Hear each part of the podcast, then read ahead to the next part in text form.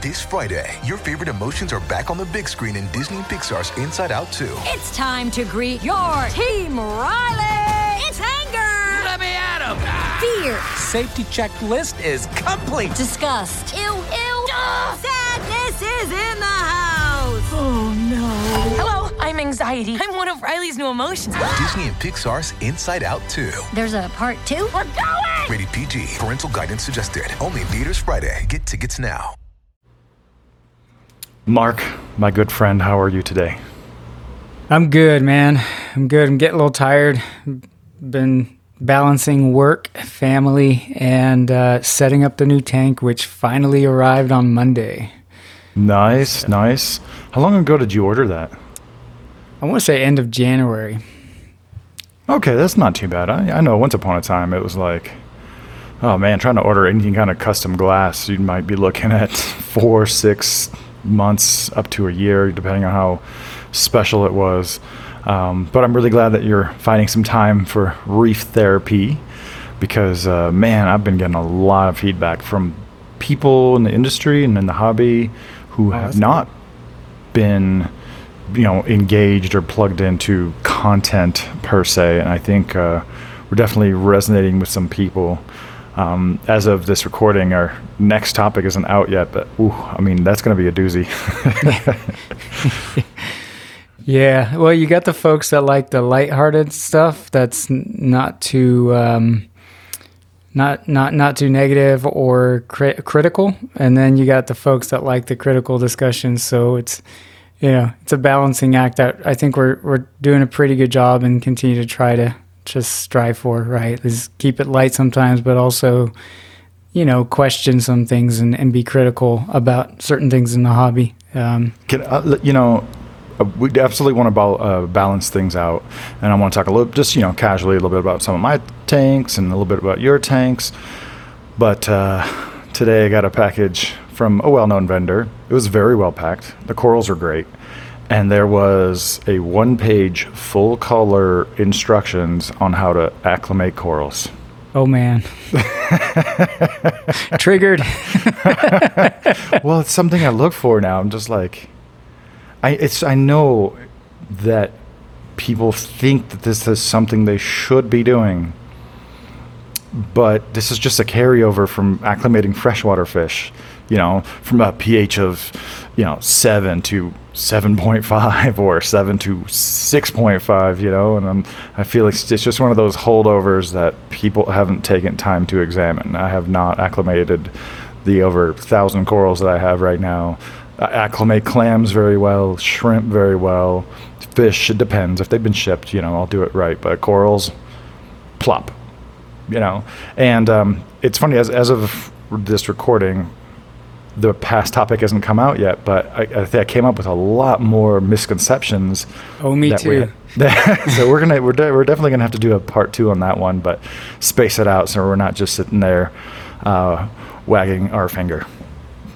Yeah, I had. Um, I won't get into it too much, but uh, I have a little coral Q Q tank, I guess, quarantine tank, but just mm-hmm. somewhere I can plop some new corals in and observe them, and not immediately throw them into my tank. Or if I get some snails and stuff, I, I don't want them showing up with you know ick tomonts on their shells and all that. Anyway, I, I sort of let Caulerpa run rampant in there uh, because I don't really care. Mm-hmm. And uh, you know the the big scary the Caulerpa went sexual happened you know and get, Oh. you know which which I've had happen before and uh, you know it's like okay but it's just funny in such a small volume of water we're talking 20 gallons n- nobody cared right I mean as long as you got good filtration good aeration like nothing happened and I don't. you know it's just funny It was ever toxic. I've had it.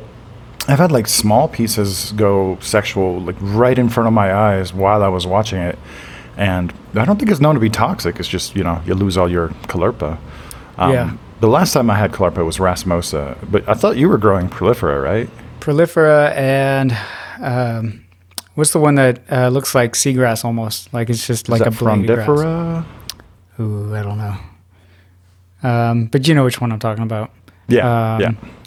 But yeah, it's just funny. I, I, I was watching that go down, and I was like, oh, that's that's another one that I would have brought up in that uh, misconception is um, it certainly deserves a bad rap for what it's done in certain ecosystems, perhaps. And you know, if you live in California, that's one thing. But you know, the whole big fear of it going white and releasing all its guts, and, and I don't know. I just I think it's overblown. So. So I kind of interrupted you, started to just tell me about your, your new reef tank. Yes. Um, so tell me again, uh, tell our viewers, or listeners again, the, the dimensions of it, what kind of tank, and just what you're dealing with right now. Yeah, so it's it's rimless, um, pretty standard dimensions uh, when it comes to the glass, which is just a 180, right, a six by two by two. Um, But I had them cut the overflow box lower. Um, I wanted it at three inches, but where they put the overflow teeth is a little bit below that, so we'll see where the water level ends up. But I wanted to do that just because uh, one, I'm, I I sort of dig the shallower tank look, not like the super shallow frag tanks, but something a little more shallower. I don't like rimless tanks where the water's right up to the water line and you get salt splashing and you know you run your magnet across the top and you got water splashing over. I, I just that drove me That crazy. that is a real thing. You know, I can I can scrub all my tanks very aggressively until, but I always start with the water line so I can do it real smoothly and slowly because. But I always also always have like a, a towel with me because I know like that there's gonna be some splashing. Yeah, we'll see how it turns out. I, uh, I- you know, I remember Japanese tanks in the past when you would see like rimless Japanese tanks. They usually had the water line way below, and I always thought that looked pretty cool. Um, and I've seen some other examples of that, and I thought, you know, I, I'm just gonna do it. I, I lowered the water level on my my current tank just to get a vibe for it during like a water change, and I was like, that looks pretty cool. Like I could live with that. So.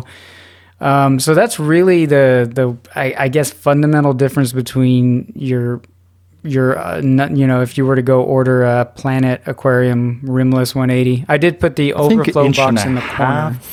to one inch is kind of the norm, depending on how much water you run through the tank. But I'm I'm gonna, I'm curious to see how much wave action, like Yeah. actual wave making, you're gonna be able to do with that tank, and. Uh, I, I do believe that the, the Tunze Wave Box patent is right around the corner from being expired. Not that you couldn't make your own, but man, I don't I don't think I've seen hardly any DIY boxes to help amplify that wave action. So I'd be curious to see if uh, you might experiment with that at all. But tell me about the plumbing situation, because when I got my Cade, I felt so inadequate because all I had to do was connect a bunch of pieces, but Yeah. n- uh, pre-cut pieces and pre everything pieces. But now you're like, oh, how do I plumb this thing? Yeah, I uh, I've never been a master plumber. I mean, you would never look at my plumbing jobs with reef tanks and sumps and go, you know, oh, that deserves to be on Instagram or whatever. uh, but I guess I got spoiled with the Red Sea tank where I just screwed everything in. I mean, yeah, you had to assemble the stand, but after that, you were pretty much trucking pretty quickly. And um, now I'm sitting there looking at it like, how, you know, how, where am I going to put this drain pipe and that drain pipe and, you know, and then it, you you almost have to go at it iteratively. Like first, let's get that figured out, and then I know where I have space left to put maybe some other things, right? And so I'm just staring at it with this utter confusion, and I anticipate, you know, I'll probably give it a go this weekend. Uh, I anticipate there'll be a lot of cussing, trying to get everything to fit perfectly, but. Um, and the other thing I found interesting is, and again, this is, uh, you know, we always had the corner overflow tanks, and now everybody's gone to a center overflow. I don't And know what that's um, about. Well, I don't I don't know why it's all center overflow. I, I don't either. I mean, you know, try getting a fish out of an overflow box that's in the center, right? Um, Yikes. But um, the other thing is now because they have to manufacture the stands to accommodate that center overflow, the supports on the back of the stand are off centered. And you go, okay, that's that makes sense because you don't want to get in the way of the plumbing. But the problem is, you know, back in the old oceanic days and stuff, you would always be able to fit your sump in diagonally and kind of have it stick out the back a bit mm-hmm. before yep. you then dog legged it in, you know, or is that the term you use? Like where you you, you kind of got to get that edge in by sticking wa- it. wang jangle it in. Yeah, I can't. Do, I couldn't do that because of the where you know where the door openings are, and then the back off center supports are. There was no. I mean, I even thought, well, maybe my sump's too big. What if i go with like a a three foot sump, which for a six foot tank, right? I mean, I don't want to go much less than that. Um, so I did a template of a three foot sump, and I couldn't get it in. And their website does say that you can temporarily remove one of the front braces uh, to get your sump in, only while the tank's empty. But Of course.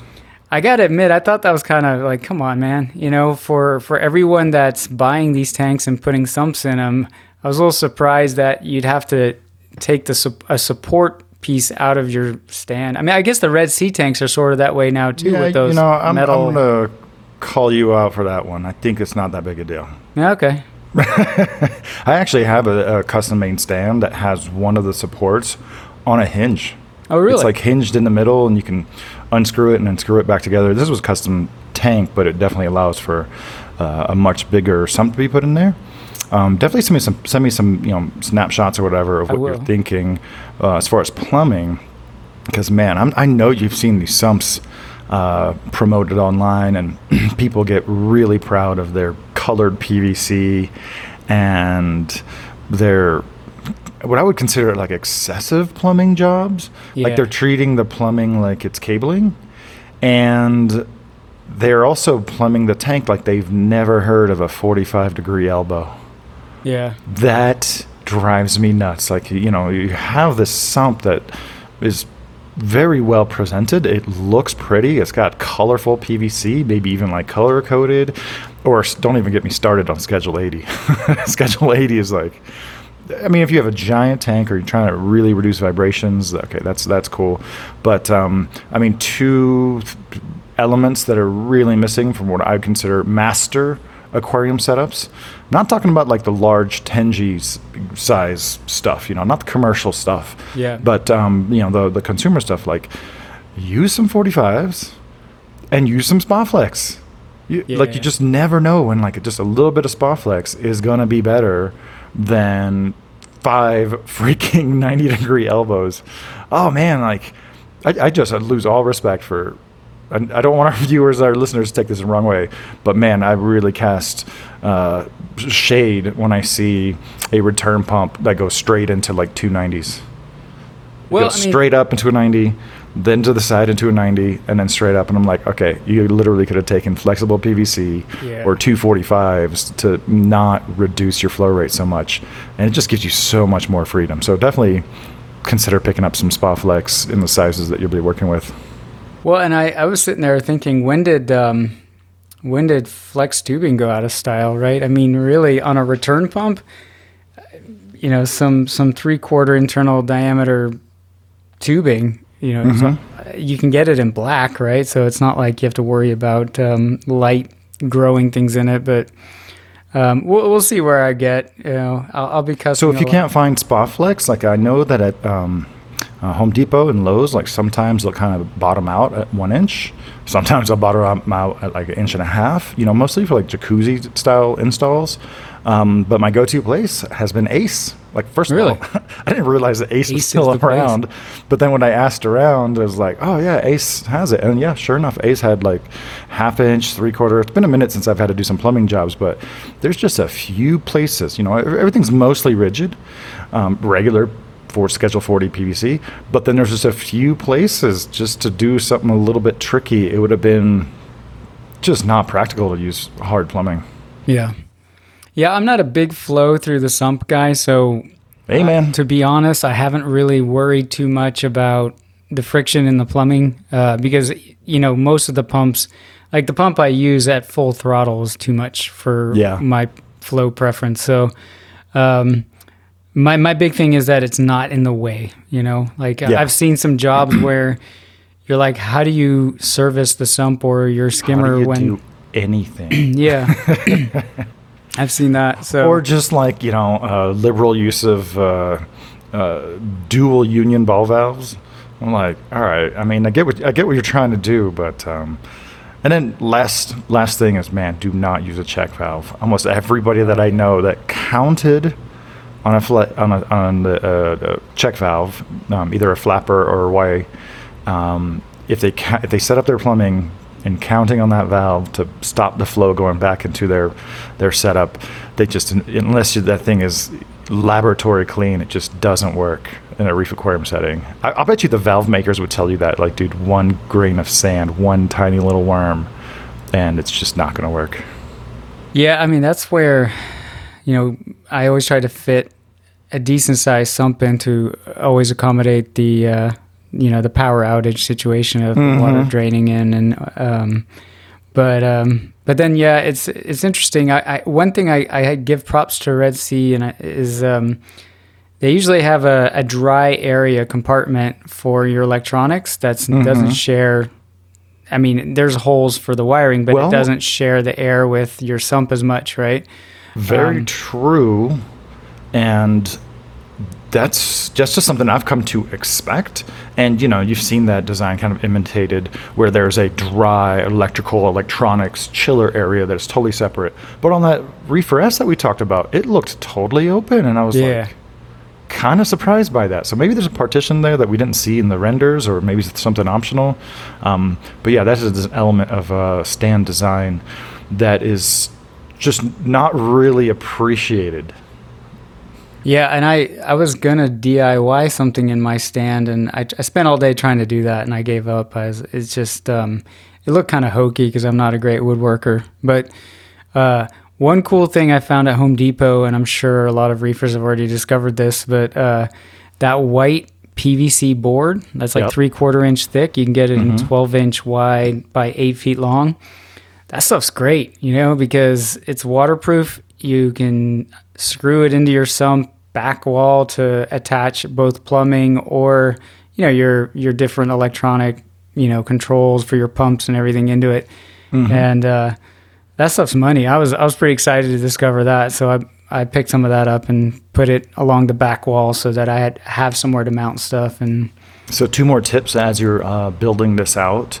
Um, man, it was actually kind of fun when I was considering on a larger scale building everything at the studio because I had like 10 to 12 tanks to build or, or more. And so I came up with solutions for a lot of stuff. Um, you guys you know, know that I just I take cable management super seriously. You know, I like to hook up everything and then see what I have, and then I will undo it, all the wiring, and then put everything in place. Um, but first, mega pro tip is uh, get us some custom power cords. Yeah. Um, that I sent you some links to earlier today. Um, Appreciate I don't that, remember. yeah. I don't remember what the website is called, but every device you get is going to get uh, come with you know pretty much like a six foot black power cord, and man, you got five or six or eight pieces of equipment that each have the six foot power cord. Like that's a lot of cabling that has to go somewhere. So if you get a custom power cord for three dollars and it's one foot or foot or foot and a half or whatever you want, um, man, all of a sudden you don't have to manage it at all because it's just long enough. And they're available in right angle versions also, both for the plug and for the connector. Um, and then what was the other one? Um, I, uh, what was I using? Some some kind of like closet organizer baskets that I just kind of screwed onto one wall of the stand, and I put my power supplies in there. Um, Oh, that's a good obviously, idea. Obviously keep every, everything um, off the ground, but they're just like little wire baskets, so they're breathable. They're not, you know, the, the, power supply is not going to get super hot. Pop one or two in there, and uh, man, you'd be surprised when you get those two things out of the way, you, and, and you got your controllers mounted up. There's not much left to do. That's a really good point, actually, because I use the um, I, I last few tanks I've used that Panduit stuff, uh, Yes, which yeah, is uh-huh. yeah, you know, just wire management tracks. But um, the the two things I always ran into is either the cord wasn't long enough, so then I was trying to source like slight, like not super long extension cords, but like you know, hey, something that gives me like an extra foot maybe. But then the other part was uh, in a lot of cases, the cord going to like the power supply for the LED was too much, where I'm wedging a ton of of that power cable into that panduit and just trying to force it to fit. But um, it's just your standard like computer type cable on the other side, right? So you, the the link you provided me, I was looking at the different lengths, if you just you know buy at four dollars, I think they were uh, three or four dollars, you could buy a couple of different lengths and see what works. And now you're not having to mash all that extra cable behind some plastic wire management thing to make it look pretty. It's it's the right length, right? So And you know, you can color code it. I think it's available in white, yellow, green, red, blue. It's it's it's it's fun, you know. I don't want to make this entire No, episode no, about yeah. the, the pre-build of your tank, but I just thought I'd throw a few nuggets out there before you lay some smack down about feeding and nutrition. So, are you ready to start the session, Mark? sure, let's do it. All right. Why don't you take it away this time? So Tell, tell them what we what we're going to be talking about.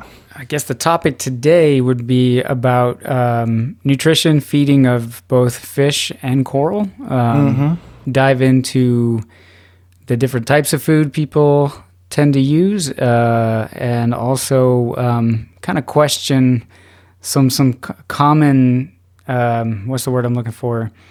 Some common pa- uh, common wisdom, or or just you know stuff that I think we we I'm trying to be very diplomatic here. yeah, we do want to be nicer. Yeah, just kind of questioning, you know, things like how much to feed and and and and some of the benefits that that people tend to assign to food, right? Mm-hmm. Um, so God, there's so many ways to start peeling this onion. I don't even know where to start. Where do you Yeah. want to start? I, I you know what? I'll yeah, fire off the opening salvo. all right, My fish get almost exclusively flake food. I, mean, would, I uh, feed I, f- I feed high quality flake food with with one jar. You know, I can pinch off little flakes or big flakes. I can feed the big fish, the small fish. Um, the tiny little bits get caught by actual corals or anemones. Um, and of course, you know, I, I- have frozen food. Pretty much just mysis, brine shrimp, and, and bloodworms because also have some freshwater fish. But that's like when I'm feeling good and I want to give them a treat or a holiday. So my fish will typically get, um, you know, a good helping on like Fourth of July, Thanksgiving, and Christmas.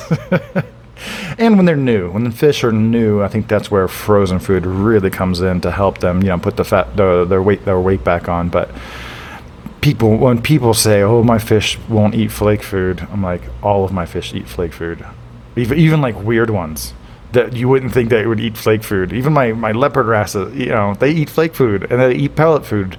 Um, what do you feed your fish? I you know I didn't do this intentionally for the last two decades. It more came out of laziness and busyness, but yeah, frozen food for me was always a way. Uh, was used as a gateway to wean them onto dry pellet and flake. And once they were on, you know, if I acquired a new fish, I'd baby the hell out of them with frozen food.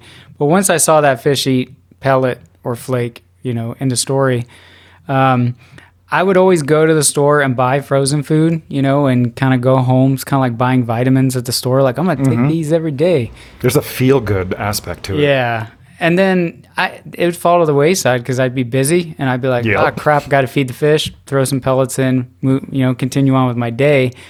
So my frozen food would just go, you know, it'd get uh, frost, uh, freezer burn, and just kind of go nappy after a while anyway. Um, and then, you know, decades later, you know, I, I I reflected upon that. I think with you, we've had some personal conversations about this. I'm like, you know, I've had some pretty finicky, hard to keep fish that I've kept for more than a decade on this lazy diet of mine, you know, and and they've been great, um, and they're healthy, and they're my clownfish spawn, and you know, and everything's good. Um, in the last few weeks, I've been curious about this subject, so I've been feeding a little more frozen just to see, out of curiosity, if there was any observations from it. But I, mean, they certainly like it. But I, I worry more about the. I- I'm more worried about the health effects of feeding too much frozen food than I am of feeding them exclusively flake. If you think about the pros and cons of each. If there was one mortal sin in the reef aquarium hobby, specifically reef saltwater, is people don't just overfeed their fish. they kill their fish with frozen. They kill their reef tank with frozen food, right? You know, I, I even you go to a store, like sometimes I'll have like the specimen cup that's got like a quarter to a half pound of all kinds of frozen food. I'm like, hey, aren't you guys operating on margins over here? Like, what are you doing?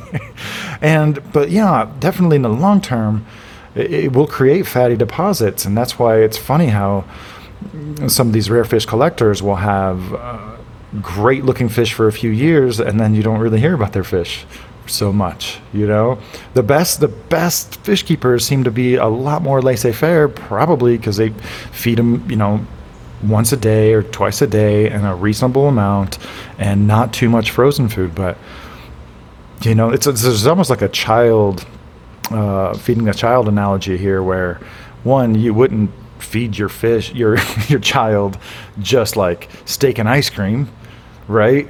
And then you also wouldn't give them ice cream because they wouldn't eat their vegetables, you know? And uh, yeah, that, that uh, all the things that it leads to as far as, um, you know, fatty deposits in the fish, um, but mostly just waste, waste, waste in, in, the, in, in your reef tank. Well, so, you know, people like to talk about, you know, the comparisons to nature, right? And I, and, you know, I've often heard a reef described as a uh, an environment high in food uh, or in, you know food availability and, and very high in export. Right? It's essentially um, there's a lot of food around for things to graze on and in the water column and plankton, but there's also a lot of current you know taking anything you know, any any any byproducts away or whatever. So you know, there's that argument that you should do the same in your tank, right? High import, high export, but in the sciences, we like to call that nutrient cycling.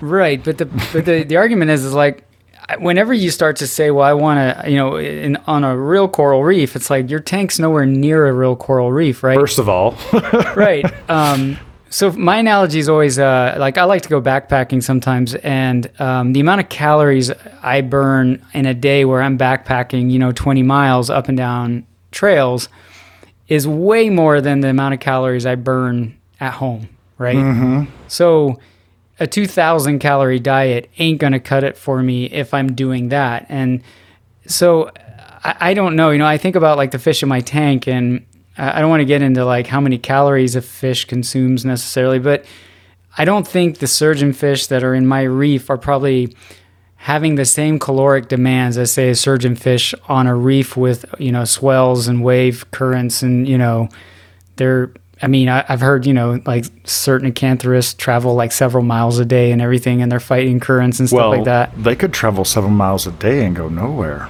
Right. I mean, they can go in circles in your tank, but but I love this direction that you're you're taking the the conversation because I've always said that my fish in my fish tank and also to some lesser degree in my reef tanks, they have an endless treadmill because I always put a lot of flow in my fish tanks. But I guess it's true in my reef tanks too, where like, you know, my powder blue hybrid, he loves just sitting there in front of the MP40 and just swimming against the current as hard as he possibly can. Um, but yeah, that's an interesting way, interesting way of looking at it. How you're talking about the um, the caloric requirements of, of activities. I mean, you know, the fish yeah. is just sitting there, just swimming back and forth with probably average you know reef water flow, which is less than a lagoon would be in the wild. And It then all that everything you're grow. feeding is also impacting the water quality that they're swimming in, right? So Mm-hmm. weigh that with um, the pros of, of of you know whatever you think that frozen food is providing.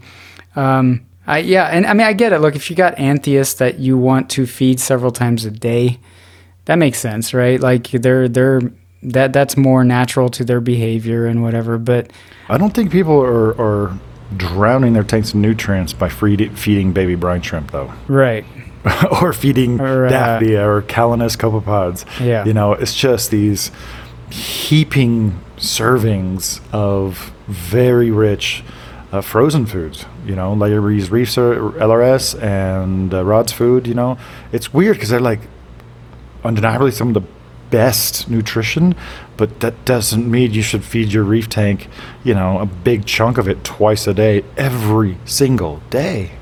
I mean, there's beautiful reef tanks that, uh, you know, the the the keepers of those reef feed heavily, and you know that works for them. It's just not for me personally. It's It not, also- not my cup of tea. it also takes time, right? It takes time to get your reef tank to that level where it can really manage all those nutrients. It takes time for your fish to grow to that size, first of all. So, you know, when I started out the mm, the Red Sea Max Nano aquarium, dude, I fed those fish a pinch of flake like twice a week. But you know what?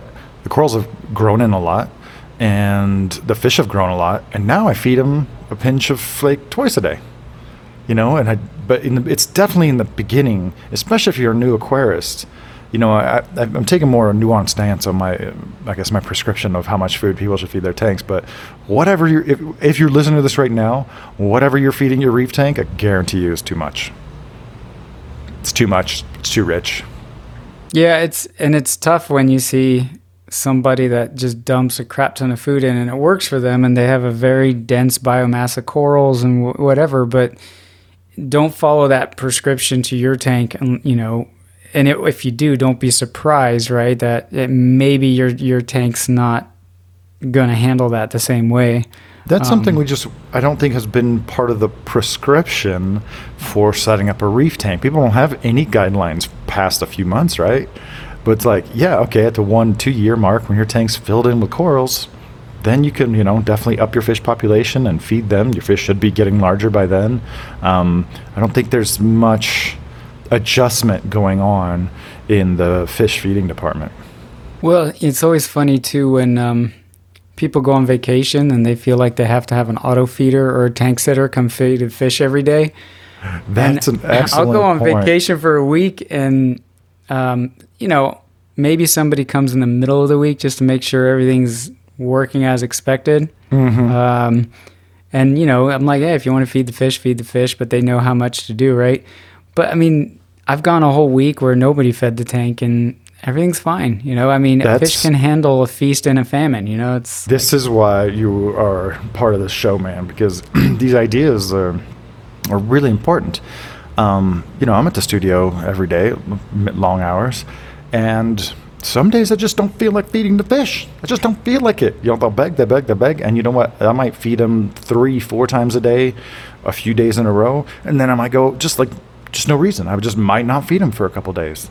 You know, unless I got like little baby fish or really small fish or something special. But, but yeah, definitely. Uh, when I'm leaving town, I'll just feed them pretty good before I leave, and I'll feed them really well when I get back. And one week is is not even doesn't even like cross my mind to have someone come and look after my babies. They have to feed every day. Unless you unless you have delicate fish like anthias or certain butterfly fish, that's the exception. Yeah, I could see, of course, you know, I, I don't want to make absolutes. There's these are generalizations on your average reef tank, but I, you know, I've heard too many horror stories of an auto feeder or a tank sitter adding too much food and causing some kind of, you know, problem with the tank while the person's out of town. And I, I don't really hear, you don't really hear about bad things, you know, oh, nobody fed the fish for a week and I came home. Well, the fish were probably pretty hungry and pretty excited to see you, but everything was fine. You know, I'll, I'll, I'll take that approach over, you know, somebody coming in and maybe dumping a little too much in or the auto feeder is, is, is not tuned properly or, you know, who knows. That gives me, you know, I just had a great like um, train of thought of something that I do kind of accidentally. If um, I know I'm coming up on a water change, and I do water changes not to really change water per se, but you know, just to siphon out some detritus and siphon out a little bit of algae here and there, or you know, whatever's building up. It fits with the ritual of, being in tune with the tank. Um, I will actually go through periods where I will deliberately back off all the coral feeding, all the fish feeding, kind of let things clean up. Or if I'm getting coming up on our water change, I'll I'll pulse it a little bit more. You know, or same thing if I'm looking at my corals and they're looking a little pale, I'll feed the fish and the corals a little bit more. And I'll probably overshoot. You know, it's it's hard to get that exactly right. I don't test the nitrates or phosphates. I know they're there, but I know they're not too high because if I don't, you know, feed a n- normally, not even aggressively, but if I don't feed normally for like a week, if I feed, feed very lightly for a week, I- you know, I can see the the, the colors kind of pale up a little bit. Yeah, that, well, I guess that segues into coral feeding. Uh, Well, I just want to mention one analog. You know, definitely there's some certain crops that are popular around here in Colorado. You know, the c- common practice is to, you know, fertilize them until you you see a little bit of burn on the leaves, then flush them with fresh water and to get all the fertilizers out, and then Yeah. rinse and repeat, and just do that over and over again. So I think um, definitely a pulsed approach to feeding and then letting the tank catch up with the nutrients. That's not even part of the discussion yet. Other other than that, other than us two. That's true. I mean, and I like your water uh, change approach as well because I've done that as well. Where if I know I'm going to do a water change this coming Saturday, Yep. you know, maybe Thursday or Friday, I'll go a little bit heavier on the feeding and and and throw some extra goodies in there. Just you know, like that's that treat you're talking about, right? Um, because I know that I'm going to follow up with you know Yeah. a siphon anyway. and Um, clean some filter socks or whatever mechanical filter you have. Um, I do have a couple more things to say about fish feeding before we get Oh, yeah. I've got one more, Until we focus on the uh, the coral nutrition side. Um, I got a big old slab of PE mysis the other day because the cube stuff is a lot smaller, but it's also a lot more expensive. And it's kind of tedious, you know, because I have a lot of tanks to feed to pop them all out of the blisters. And sometimes, if it's, you know, the freezer's really cold, it's kind of hard to pop it out. So I literally put the slab of mysis on the ground and took a hammer and broke it up into a bunch of little chunks and then put that into a Tupperware because, man, that's but that's part of the the laziness of being a reefer. Is like, man, I don't want to get in there and like on a dime. I don't want to break up a piece of mysis, you know, with force, and then get that that oil on your hands that you will smell for hours, and then you know you really should be rinsing PE mysis. That is such rich food. You want to thaw it out and then rinse it like straight tap water, not too hot. You don't want to cook it, um, but get some of that juice off. Get that that oil off that's just going to go everywhere almost instantly and just collapse your skimmer for days, you know, depending on how much you get in there. Yeah, I, I usually take those flat packs like the LRS stuff, and I'll um I'll just put it on a cutting board and I'll cut it into cubes, and then Same just idea. stick it in a Tupperware. So because every time I would try to break See, I didn't a even know you chunk did that. off, I didn't even know you did that. well, I mean, so funny. We both like uh, gravitated towards the same little little hack to speed things up when we do want to feed frozen food. right. Well, if you notice with the flat packs, it's like you go in with an intended size you want to break off. you always end up with either a really tiny one or a really big one. And then with the really big one, you're kind of like, well, I guess I'm overfeeding today. That's so funny that you do that. But yeah, those blister packs. I mean, they cost money to, to, to put in through a machine, and they're lower value. And yeah, just get the flat packs and just go ahead and cut them up or break them up yourself. I would have done the cutting board thing, but I got like a big 32 ounce uh, flat pack of mysis, so I think I'm good for a couple couple years. Um, but yeah, I, I want to give a little bit more to the prepare uh, love to the prepared foods. You know, flake is my everyday, but when I uh, but for the fish tank, um, particularly that field, I feed pellets in there. And when I get a new fish that you know maybe has a record of being finicky, um, certain velvet angelfish or regal angelfish or certain Apolemichthys angelfish, once I see them eating flake or pellets, I'm like, oh, you're home free now. Because if you only eat frozen food, there's a certain pickiness there that you know it's just not going to be great for the fish if it only eats mysis or only eats brine. You know that that's a you know has a limited nutritional profile. But if you get that those man those pellets are like fish food is hyper engineered. Let's Oh, just yeah. let's just let's Look just give a, a moment there. Yeah, the ingredients are freaking crazy, and all of that knowledge came from aquaculture right? And then also like koi. So there's a lot of science that's gone into those things. Obviously, there's a lot of fillers and there's a lot of ways to do it cheap. Um, but you have some great experience with with feeding ex- almost exclusively pelleted food, right? Yeah, and that's that's the challenge when when somebody goes out there and you know if they want to give me crap about being a pellet feeder and not you know using Selcon and and frozen food, it's like show me show me where like give me evidence that the fish I have had are malnourished, right? Or like like point to me. I mean, the coloration's great. No lateral line or hole in the head type issues. Um, they're fat. You know, I don't like fish to be fat, right? That goes back to your your comment earlier about uh, overfeeding a bit. Um, but they look great, um, and that includes uh, tangs, angels. I, I mean, I've kept it all. Um, you know, I'm not a big fish breeder, but uh, Banggai cardinals that I've kept produce babies, and uh, usually down in my Caulerpa sump, there's a bunch of babies swimming around. Um, my clownfish periodically spawn. So I'm looking for the evidence of, well, tell me, you know, point out what's wrong with my fish and why I should, you know, add more more waste to my tank that I now have to deal with.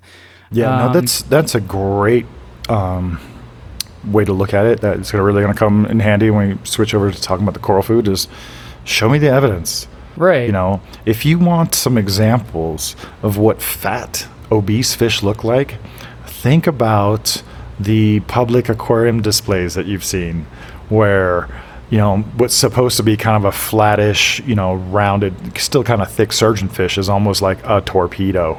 Right, they're almost like cylindrical. Then some of the other, like a, a you know, triggerfish or like like a round football, and you might think that's normal, but when you go diving on the reef, that's not how it is. Sure, you know they're thick and they're they're they've got healthy body weight, but yeah, public aquariums, you know they have, especially if they have a huge exhibit and they've got a thousand or five thousand fish to feed, they have to put like an insane amount of food in there, and not all the fish are eating at the same rate, and so you definitely have the more aggressive feeders just every single day, twice a day, getting more than their fair share, and they just get fat, man. They get so fat that their eyes pop out.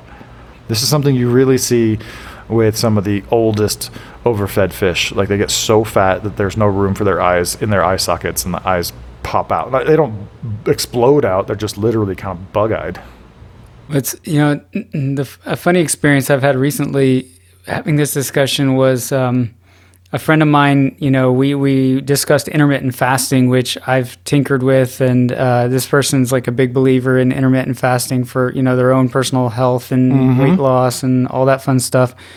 Um, and yeah, they're always tweaking their diet and they're looking at like paleo and all this other stuff. But then it's funny because they also have a saltwater aquarium, and the way they feed their fish is just chunks and chunks of frozen food. wow. And um, How does that not carry over if they're so militant about their own diet that they're doing the opposite with their fish? it made me kind of think. I mean, I'm not saying a human and a fish are. You know, there's obviously the huge differences in in in that area, but um, so you know, I'm not trying to anthropomorphize how you take care of fish, but it just was interesting. You know, like you know, we're coming to the point where we're just, you know, like there's a lot of science behind the human body tends to do better with a bit of feast and a bit of famine, right? Like, eh, like the the reason your body packs on pounds when you eat too many calories is it's pre- prepping for that famine, right? But Yeah. when there is never a famine, then you become a, a hoarder of this stuff that you don't really need. And so I, I, I'm not a ichthyologist, but I just wonder about that. You know, when you're throwing fatty mysis shrimp in that tank and all this other fun stuff, and you're battling the, the, the nutrients that come with it, and, and you're saying like you, you see these obese fish sometimes at public aquaria, like, is that really the best way, or is it better to have uh, thinner fish? Right? I mean, it's I, I you know I No, I think what you're saying is kind of dovetailing with what I was talking about with my kind of my pulsed approach to Yeah. nutrients. Same thing with the corals. I don't feed them any. I don't do anything all the, the same way all the time. Right when it comes to feeding, obviously when it comes to mineral replenishment, it's pretty much all the same. Um, but I don't do any one thing. You know, one week I'm more motivated. I might feed the corals three times a week, and uh, the next week I might just totally blow it over. You know, because those corals are not they're not out of nutrients. Yeah. You know, they're not going to drop dead if I don't feed them that exact day. Um, but yeah, I, one of the things that is a little bit unfortunate is when I worked at aquarium stores. Uh, You've seen these like big, you know, uh, glass door freezers at, Yeah. at fish stores. They'll have one, two, four. There's a good reason for that. Frozen food is was such a reliable moneymaker, man. We would make a thousand, like a smaller fish store, a thousand dollars a week in profit on frozen food. So, I'm not saying every store does that. Some stores do more. Um, and then you know you throw in some uh, some high high density uh, reef nutrition, and what's the incentive for the fish store to tell their customers to feed less? right. Who's going to do that? right? Because if they feed more, then they'll have algae problems. So they'll do more water changes and they'll buy more salt. And then they'll get some cleanup crew to eat some algae. And then they'll get a media reactor to, to use some GFO or some biopellets. And they'll come back every week or every month to refill those reactors. There's this weird, wicked loop there. And again, I'm not saying it's intentional, but if you're a fish store owner, you don't really necessarily want to tell your customers, hey, you can solve your problem or 75% of your algae issues if you just feed less. It's the same with humans, right? Uh, there's always these fads, but the one that is uh, the best solution is just don't eat as much. don't eat as much, eat sensibly, and walk around sometimes. yeah. So, so yeah, I think uh, you know we've covered a lot about the the, the fish food. Um, I know that I get weird looks when I tell people like I'm primarily a flake feeder, and um, I've used a lot of different ones. Omega C is pretty good. Uh, PE mysis is really good too, but I just find the bottom of that jar like way too soon. It's just not co- uh, economical, and um, a lot of flake foods have a lot of dust at the end of the jar, and it's so annoying. Um, but I just want to put a little shout out there for uh, what is it called? CS Pro. Um, I think it's called is by Aqualife or something, but they hand pack this flake specifically to avoid um, having all that dust at the bottom of the jars. I was talking to them. I was like, "How is it that I get to the bottom of the jar of CS Pro, and that stands for Calanus spirulina Pro?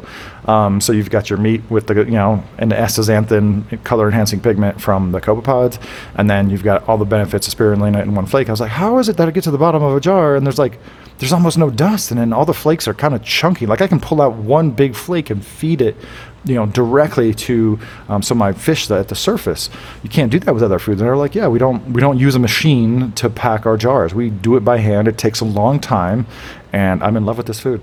I, I really read am. I just your knew that uh, people were going to ask. I read your your your article on them, and uh, you had me at the end of the article. I ordered some, and I opened it up, and I was shocked at the size of the flakes. They're like, they're huge.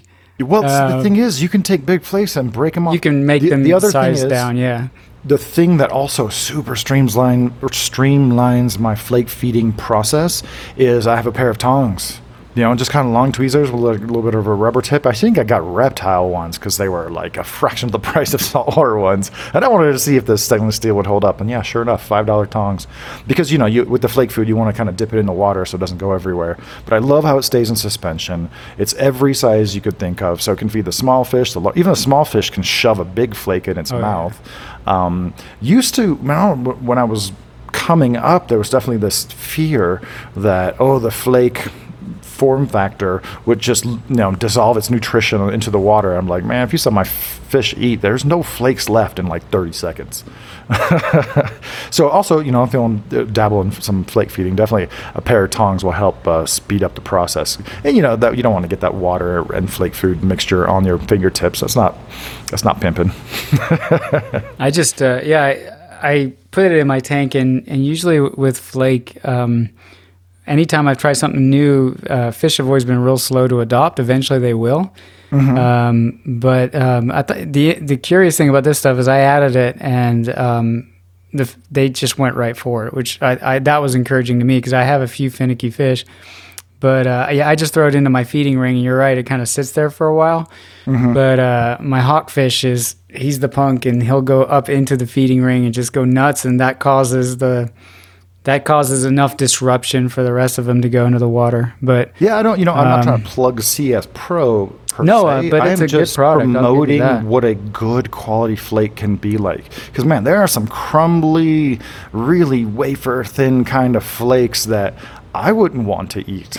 you know, you Yeah. put them in the water and it just kind of looks like tissue. And some very some fish who are very aggressive eaters will look at it and be like, "No, I'm not doing that."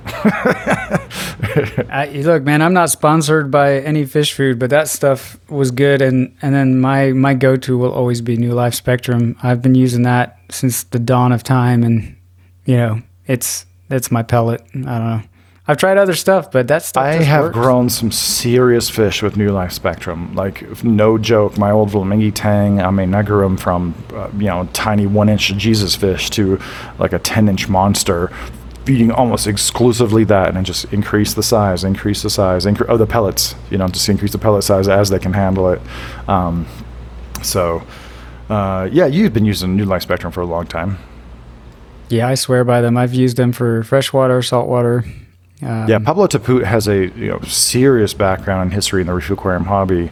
Um, so, and, and that food's been around for a long time. I think African cichlid people have some of the biggest challenges when it comes to really bringing out all the colors of their fish. Um, only second only to saltwater fish, and uh, you know African cichlid breeders and champion breeders. You know they swear by that stuff.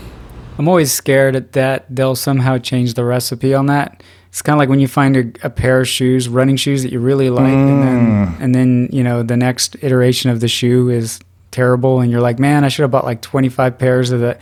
Like New Life has been so good, and then I see them adding probiotics and some other stuff, and so far, you know, even those uh, varieties my fish have liked, but I'm always like, oh man, you know, don't don't change it. Everything's good about it, but I can understand that you know they they're trying to to try new things and and and, and make it better. Well, it's it's oh god, it's kind of unfortunate, you know.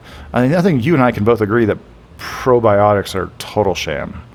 All of the science is done on one single strain of one species called Lactobacillus, and like we know probiotics are a thing for sure in your food and your environment, but in fresh foods, you know, and but this Lactobacillus culture that they put, you know, this this powder on there. It's just like this. You know, that's not doing anything.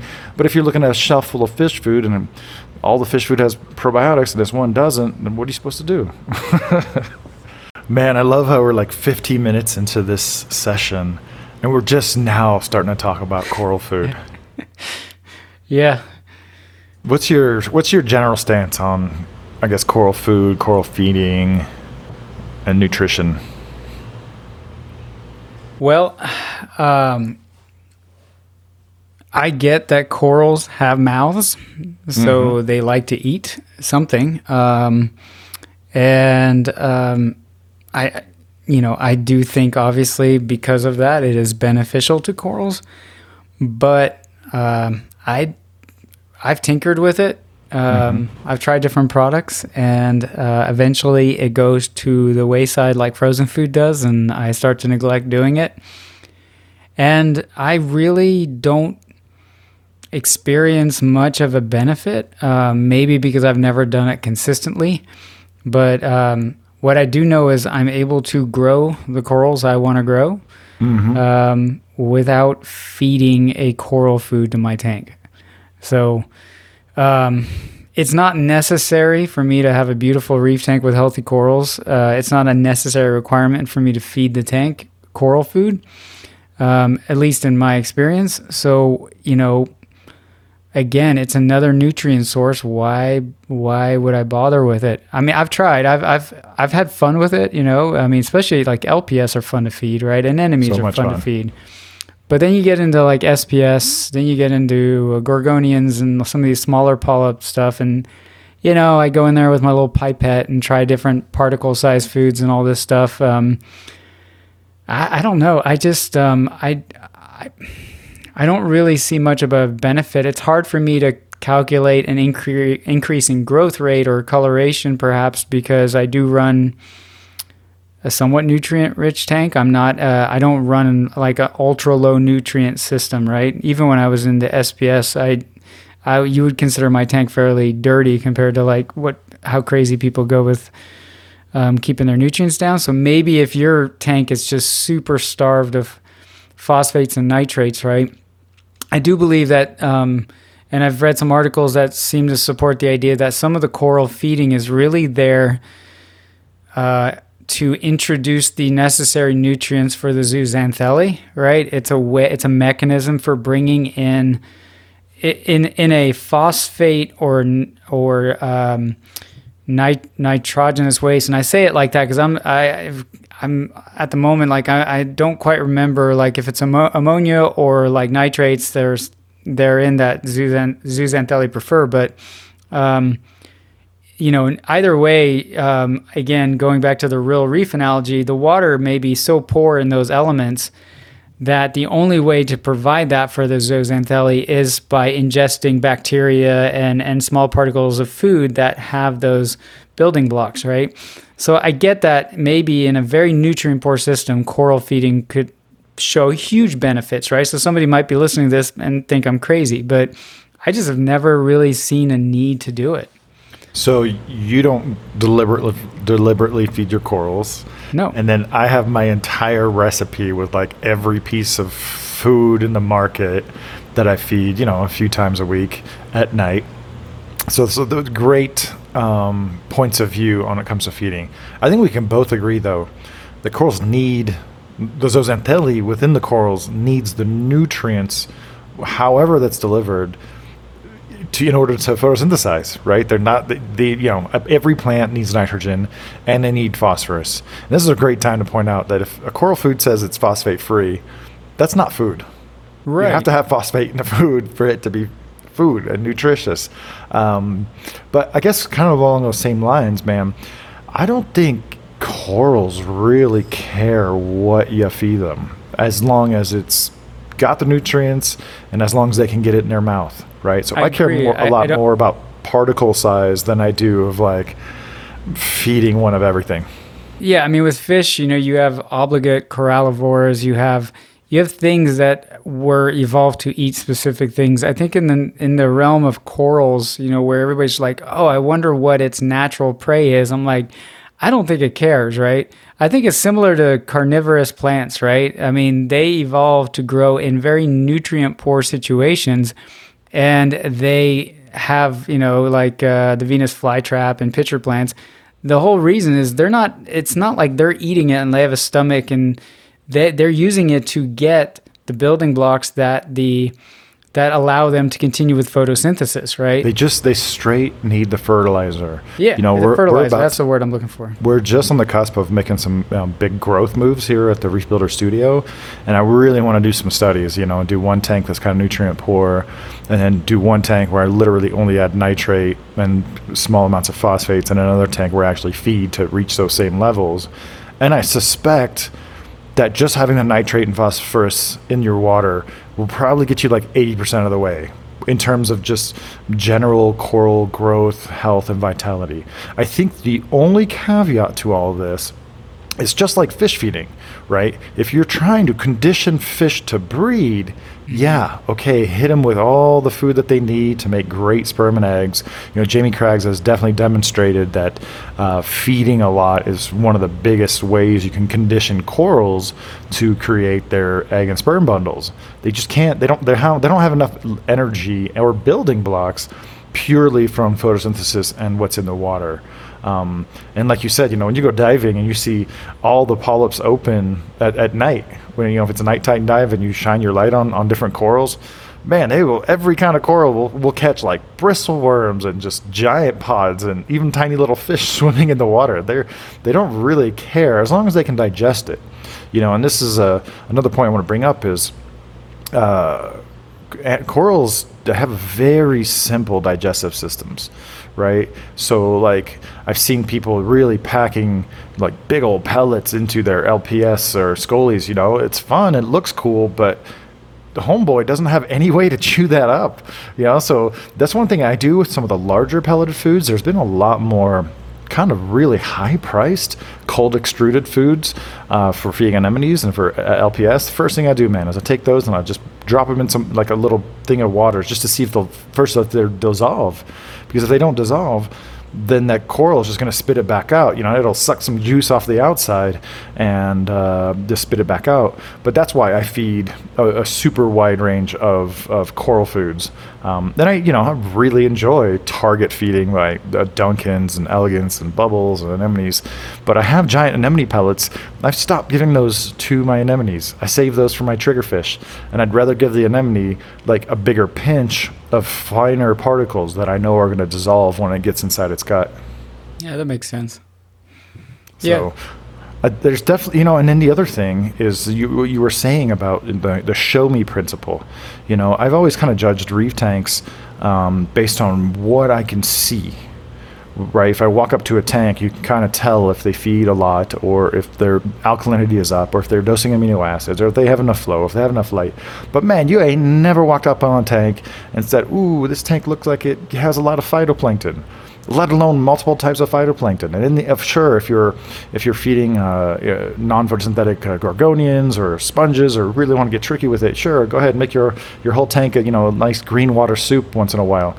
But uh, we need more documentation and more evidence of certain foods actually having a general effect on the well-being of our corals. Well, it's I, I, would I would definitely love to see more experimentation, right? You like does calcification, right? Like your alk consumption also in your tank change with feeding? I mean, you could do a lot of cool experiments. I just don't have the time Basic to do that. Basic experiments, right? Yeah. No, you know, I wouldn't call you a casual hobbyist, but I, this is where you know, I'm yeah. over here creating the content. So we're going to come up with some ideas on how to do this stuff. Um, but but yeah, you really. The other thing is when it comes to all these things you should be doing for your fish and your corals, right? Highlight, high flow, dose this, dose that.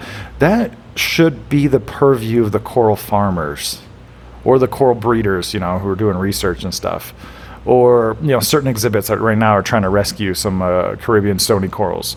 But if you have a casual, laid-back reef tank, don't even worry about it, man. If you just want some pretty animals to look at, don't worry about it. These are kind of like the fringe things. It's it's no different from having you know a very basic uh, laptop that will just you know open your email or whatever and do some web browsing versus you know some dedicated like lot more RAM and, and a graphics card and a huge power supply and, and a high resolution screen. Uh, unless you're trying to take your corals to the max you shouldn't be worried about all these tiny little details that we know have a benefit, but they also have some some side effects if you don't do it right. I mean, you hit it on the head right there. Is if I was a coral farmer and I'm I'm okay with some diminishing returns, right? I'm okay with pushing it to that edge of maximizing the things that I'm looking for in terms of growth and coloration. Then yeah, I get it, but um, it's I've not, with my casual observation, seen my. Uh, uh, I've not experienced a failure to thrive in my corals or fish by keeping my feeding fairly simple and straightforward when it comes to fish, and also not really feeding my corals. Right? I mean, they mm-hmm. get fed. I mean, there's, you know, there's there's there's things in my tank that feed my corals, obviously, but um, I've not seen a failure to thrive. So for me, tweaking out that little bit extra by feeding the tank, you know, coral food, I think is more, there's more negatives to potentially doing that than the positives. And I, in my opinion, if you're going and looking at a bunch of Instagram home pretty tanks, I don't think you could tell the difference between who does coral feeding and who does not, except for and if they're making feeding videos. What they feed. feeding this videos. This tank powered by. Right. I, I, I mean, I don't mean to discredit coral food or anybody that makes it. I just don't think it's a necessary element to have a good-looking reef tank. That I don't. That I don't know if this necessary is the word I would use, but maybe like obligatory. That's right. Yeah. Yeah. You know, you're definitely gonna have some more growth and a little bit more vitality, but do you really have to? No. You know, we did this for a long time without it, and I don't think there's a nearly enough discussion or consideration of the role of fish poop as a mm. source of coral food. You know, man, you go diving, you see all these little particles in the water. If there's fish that are evolved to eat the poop of other zooplanktivores, that you know, so first of all, fish poop is essentially like partially digested bacteria coated nuggets of nutrition. They're not they're not like the manure that you think of, which is just fibrous and just junky. You know, you're talking about, you know, if a high metabolism anthias eats, uh, you know, some very high, nu- highly nutritious zooplankton, it's not going to just extract every bit of nutrition out of it just instantly. And that's why there's certain fish that are adapted to eating the, f- the poop, the fecal matter from zooplanktivorous fish. And that food rains on the reef tank it all day long, you know. And I'm wondering if that might be the missing link to certain non-photosynthetic stony corals or soft corals um, that we're into. But let me tell you about one anecdote.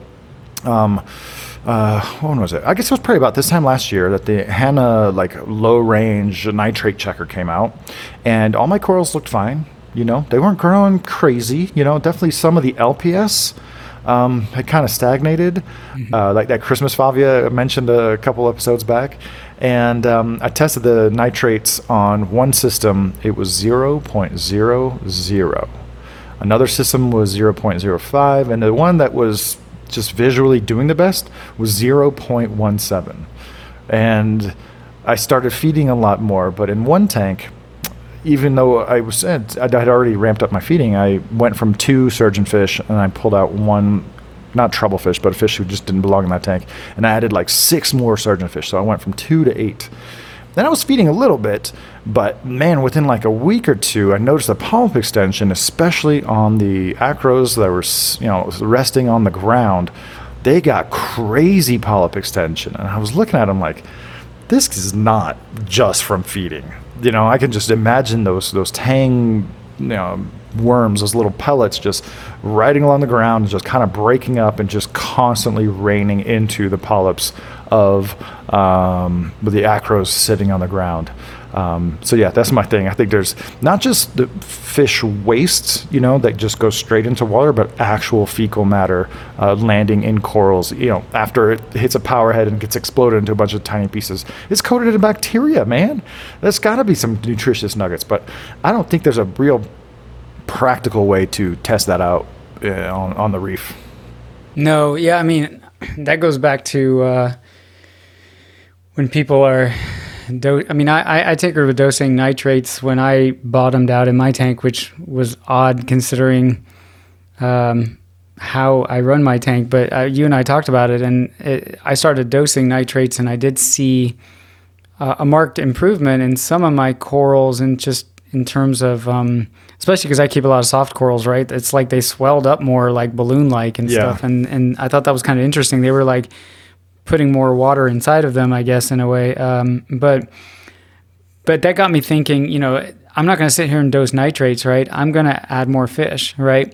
But uh, Add more fish or feed your, feed your fish a little bit more. yeah, Right but it got me thinking about your your waste and uh, pro, you know that as well. Of like maybe that's also. Uh, Maybe that was a beneficial add as well in terms of adding that bio load. You're you're creating essentially um, a, um, a coral food source, right? Yeah.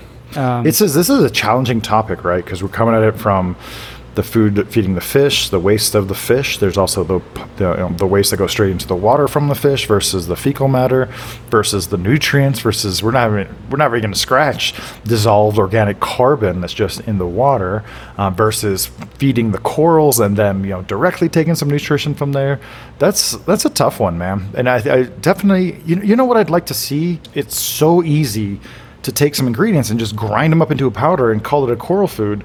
But almost no one has done any actual feeding trials of food A versus food B and or versus just dosing nitrates. And I feel like um, you know these these food companies and you, you you know there's a few of them out there. Their whole entire brand is is made around this like.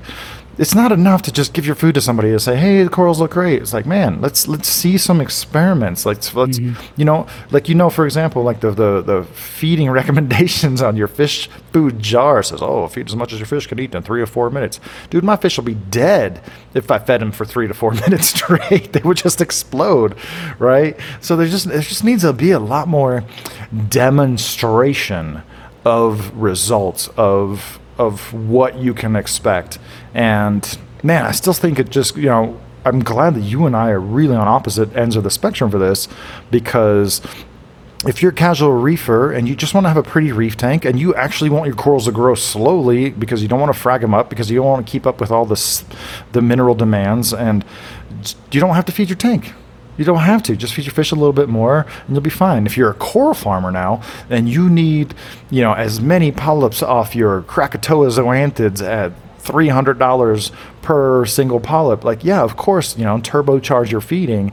Um, but i just i don't think newbies or newer reef keepers should be giving that much consideration until they've you know been at it for like six months to a year and they want to like hit that next level So an, another thing I wanted to say about all these, um, this whole food market, right? Is um, and you you touched upon it, like oh well now I gotta go buy snails because I got this problem, right? Is uh, at the fish store.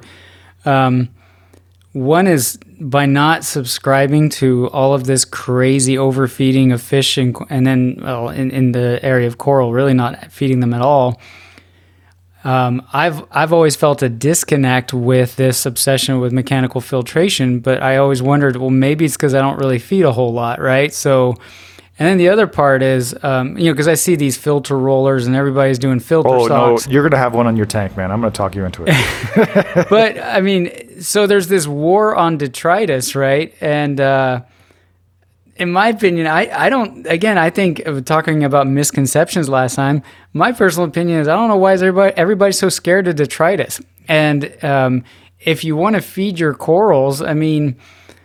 That detrital mulm, uh, there's a whole ecosystem that that that that uh, functions around that, and and so it's just funny. Like you know, people are putting all this microscopic food into their tanks and then they're obsessed with how much detritus is building up in their sump or uh, you know eh, i don't know it just cracks me up it is kind me- of funny to see people injecting a ton of particular food into the tank, but then having very aggressive protein skimmers and Yeah. very aggressive filter rolls just to feed it all over again. And when I recognized that I had a very low nutrition nutri- nutrient situation in some of my reef tanks um, on the system that was 0.00 i started feeding more i started feeding the fish more i turned down the skimmers but i had one skimmer one of the more aggressive ones literally just coming on for six hours a day you know, because I'm like, oh, I need, I literally need to get the nutrients up. But it's kind of a delicate balancing act. But the reason I like filter rolls is, you know me, I like my uh, reduced ecology reef tank. I'm the original negative space aquascaper over here. Um, but the reason for me it is to reduce the maintenance uh, required on everything, but mostly like your protein skimmer and your return pump, right? I don't want that mulm, that detritus to build up in there. There's other ways to kind of collect it with a like a settling chamber and stuff. And um, but yeah, I guess that brings up another point: people being really worried about certain types of devices in your aquarium killing natural plankton in your aquarium. It's like first of all, you don't have anything close to the ocean, and second of all there's nothing you can do that is going to decimate whatever traces of phytozooplankton that occur in your aquarium shy of having a very high powered ultraviolet sterilizer. well I, you know and i get that the high import high export right feed heavy and then have a filter roller or, filter sock some kind of mechanical filtration for I, I get that approach but uh, i just i don't i feel like the I feel like there's some value in detritus in terms of food. You know, um, there, Detritus, you mean leftover fish poop, like I was just talking about, that's coated in bacteria and all kinds Exactly. of little buggers eating it. I think this is a good time to point out that my my feeding philosophy very much got recalibrated last fall when I went to Worldwide Corals Superstore because I saw their store one year apart. I saw how much they were feeding, how just luscious every coral was, and how they had very nice protein skimmers on every system, and they were all off. Hmm. they were all off. And I was asking them, it's like, um, I, I know there's a, a few other reefers who are coming to this conclusion or these realizations that when you have a big standing crop of coral, it becomes the filter, right? And so if you have a protein skimmer, you're basically just competing with your corals, you know. So a farm like Worldwide Corals, that's exactly what they're trying to do. They're really trying to grow corals. When you have a, a lot of corals in the tank, they will be your nutrient export mechanism. yeah, I mean, um, So I, you have uh, large corals in your tank too, right? And so they're probably helping with that. Well, Even that's what know, soft corals are easy, right? They'll take over a tank in no time, and then you've got a lot of coral biomass. I, I always equate it to like in the planted hobby, you plant your fast growing plants Yup, first to just yup. get uh, a strong hold on any algae your issues. cabomba and your hornwort and your Yeah. up in there real fast. So, I mean, again, don't.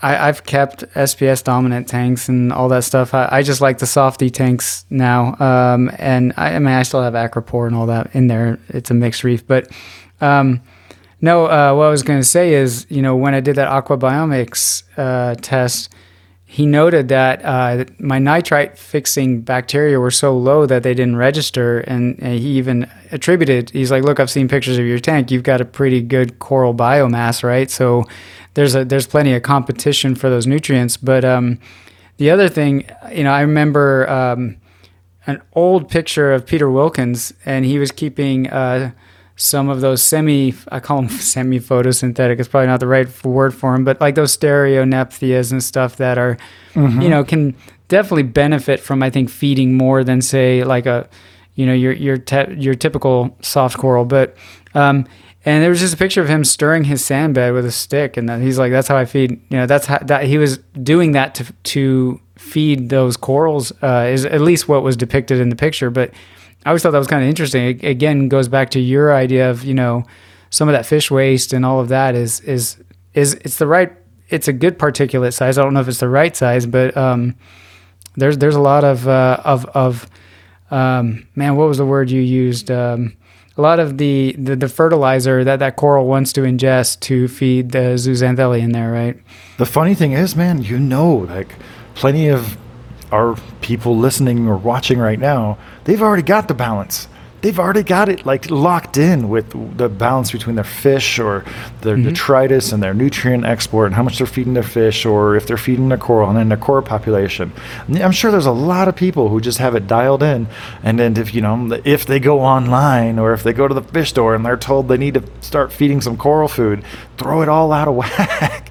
I would say, you know, once again, um, use sense, uh, use use some common sense and some observation to determine if that's that's the right thing for you, right? Uh, you know me, man. I want like the most luscious coral specimens possible. But that being said, I don't ever throw coral food in the nano aquarium. It's got a giant, you know, Australian gold torch, uh, hammer coral, a bunch of green star polyps, I'm about do, and a couple soft corals in there. But I don't want those to grow any faster, right? Because if they grow them any faster, then I have to take start taking stuff out. So it's really like, what are you trying to achieve?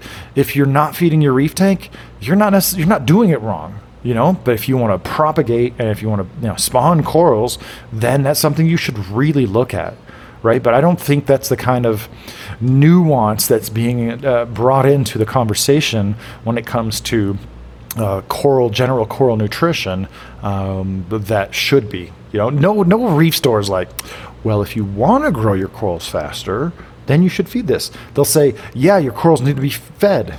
Buy this, you know, every few weeks. and it's not, it's not vicious. It's not evil. It's just kind of natural. You know when all the coral food started to come out? Um, excuse me.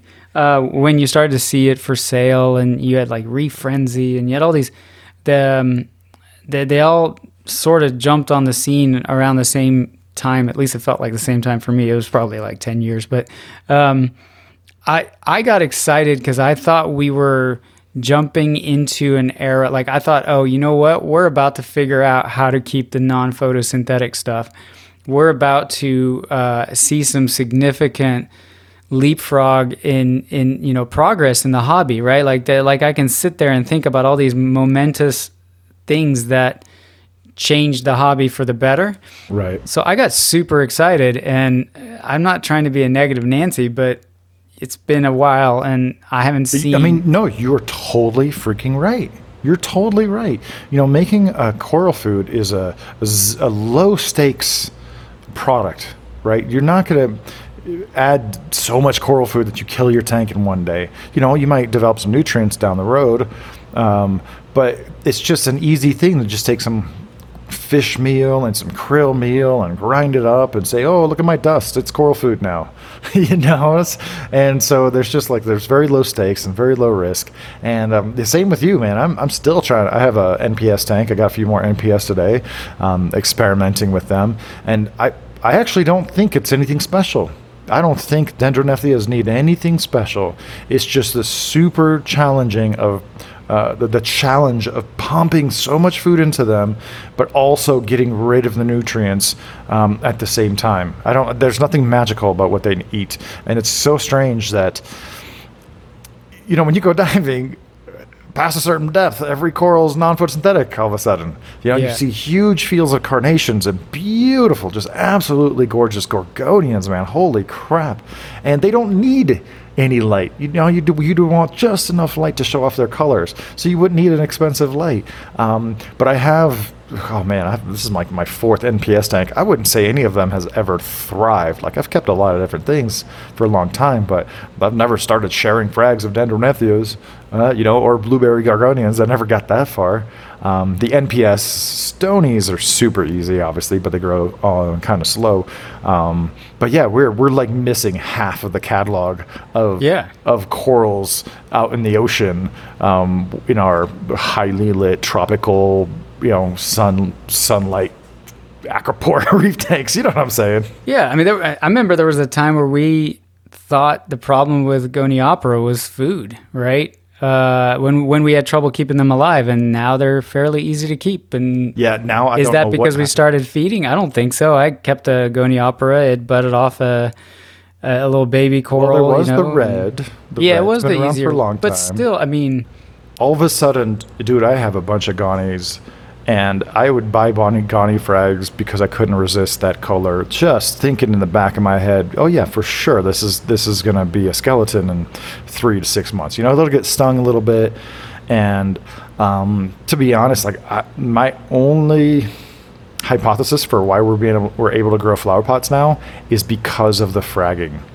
I think because of the fragging, we're getting a bunch of funk because they have a really soft pore skeleton and a lot of stuff grows in there. Um, that being said, I do have a few colonies that are doing just fine, and I'm not doing anything different that I did way back in the day. So I'm not sure what happened there. I- but yeah, that- was one of those part I of it. thought was, uh, oh, we're gonna unlock the secret to this coral with food when we figure out what the right you know thing is. feeding could increase your chances, right? It could just tip the balance when it comes to things like uh, flower pots, or as you like to say, Goniopora. Um, they might just tip the balance between the coral thriving and the coral not thriving.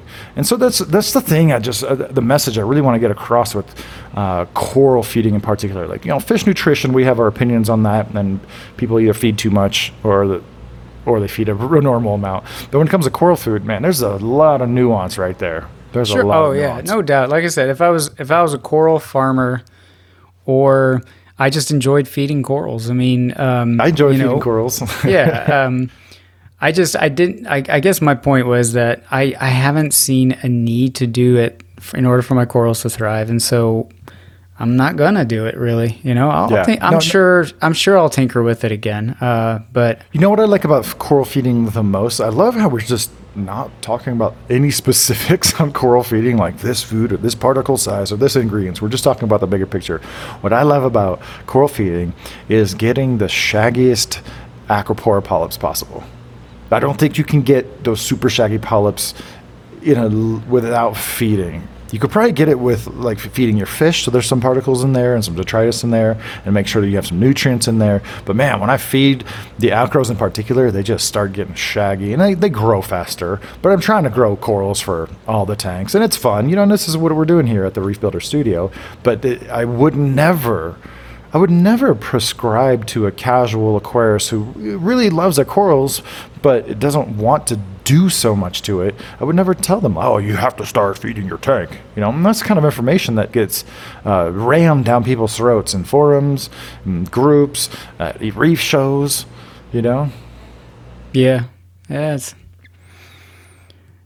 it's uh it's I, I don't yeah I don't think it's wrong to do it. Like I said, they got mouths, but uh, I, to your point, you know, uh, you're you're if you're if you're chasing, if you know, like you said, uh, most people listening probably have a good balance going. They've they've got things Probably wired or there. tuned in. they're probably already there. I just want to kind of pepper them with some some consideration for what they are already doing, and if you want to achieve different levels of success, you know, here you go. Here's a few tools. Um, but yeah, I really love where this discussion went because like I could totally see us just like dissecting apart different types of phytoplankton and zooplankton and dissolved organic matter and like all these little things and, and like philosophically I don't think the corals care whether either eating Reef-Roids or Brightwell. I don't think the coral has a preference. If it's a nutritious morsel of food, they don't have those same tribes and camps um, that some of the you know the reefer associations might have. Agree. I fully agree. It's Very it's cool. probably more size driven than than you know anything. And nutrition, right? You Yeah. can't just you know if you take some of this like krill meal, a lot of that's just going to be chitinous shell. Sure, the coral might like ingest it, but there's not going to get that much nutrient nutrition from it. So, um, yeah, I think there's still a lot more to be done. But man, I really think the f- the f- every food manufacturer, mm, sh- I mean, what are they doing? What are they doing besides grinding up some food and putting it in a in a jar? There's just are they doing like real trials? Are they proving or demonstrating anything? They've had a long time to, to do this and really kind of make the case for, for feeding corals. You know, reed mariculture provides um, feeds for aquaculture, right? So those have been demonstrated because if they, you don't have certain types of phytoplankton for larval fish or uh, different shellfish, you're, you're, just not going to get them through, you know? Um, so they've kind of already have kind of that track record. Um, but yeah, I, I just want to see more uh, evidence and demonstration. Like we know what it does, but you know, this microalgae versus that microalgae, like, do we really need to add those to a reef tank? You know, unless you're trying to grow sponges and feather dusters, or you know, like, our, you know, a great example for me is my uh, Christmas tree worm rocks. I got like six of them. I probably have like 200 Christmas tree worms, which you're going to get to see in a few months yeah. um, they don't care. They don't care. And and the way that I know that I'm feeding them enough is I see their poops. They have these perfect little thin noodles that they that they spit out when I feed them pretty good. But I've I've watched them eat. I've watched the uh, coral hermits eat, and obviously those are much more complex than corals. Um, they just they don't care. If it fits, it fits. Very cool, man. Well, I think we uh, we talked a lot about the, the nutrition angle of, of reef aquariums. I'm sure there's some people who are more invested in it who, who wish we'd hit certain topics, but this is a good time to pop those comments down below in our YouTube video. And if you're listening to this on any one of your podcasters, um, I know we're on iTunes and Spotify and a few others. So I guess I think I've listened to podcasts for a long time, so I'm pretty sure we're supposed to ask our viewers to give us a rating and stuff. If you like it, you know, give us a rating, just share it with your friends. I know a lot of people are getting some benefits and just maybe not the answers. We're not we're not giving answers, but more like thought provoking topics and ideas to you know enrich your uh, reef keeping experience. Yeah, I mean, for for me, that's what I liked about our discussion so far, and some of the comments resonated with me. Of you know, if you're just doing something like working on your reef tank, right? You want to tune in and and have that philosophical discussion going on in your ear about you know feeding. Uh, I don't want to sit here and tell you how to set up a f- tank, you know, or anything like that because there's a million ways to do it, and you know, I'm more excited to talk about the just the the, the particulars of something and and um, so I'm glad people enjoy that kind of format. I mean, there's a bazillion places to go, you know, figure out what kind of skimmer to buy. Um, Yes, I, I don't think that this is the place for that so far, at least. I don't know that there's a discussion to be had anymore. I think we've reached peak protein skimmer. But I'm glad I'm not the only one who likes to work on my reef tank while consuming reef aquarium content. That, that's fun. And I've only heard that since we put out the reef therapy. I'm sure people have been doing it for a long time. But yeah, man, I will listen to some videos, even if they're not in a podcast format, just hear people just discussing different things. But even with our discussions, like for days and weeks later, I'm still thinking of topics. Oh, I should have said this. I should have Yeah. said that. So we're definitely gonna have a part two on the reef aquarium uh, misconception. So, Mark, I'm so glad you're coming out here in a couple months. We're gonna have to do something specialer than usual. Yeah, I got my second dose of the vaccine on Friday. I got my tickets booked for uh, this summer. So I'm, I'm looking forward to seeing the studio in person. Oh my God, it's going to blow your mind. So, I want to thank everybody for tuning in to the session of Reef Therapy. Um, definitely give us some some ideas, some things you want us to talk about because we have our own lineup. We're gonna we're gonna do this, but if you have if you're vocal enough, we might be able to. Uh, you know, p- Put together some episodes and some sessions that deal with your particular topic. So, um, don't forget to like, comment, and subscribe on YouTube. And we'll catch you guys on the next one. All right, man. Good talking All to you again. Later, guys.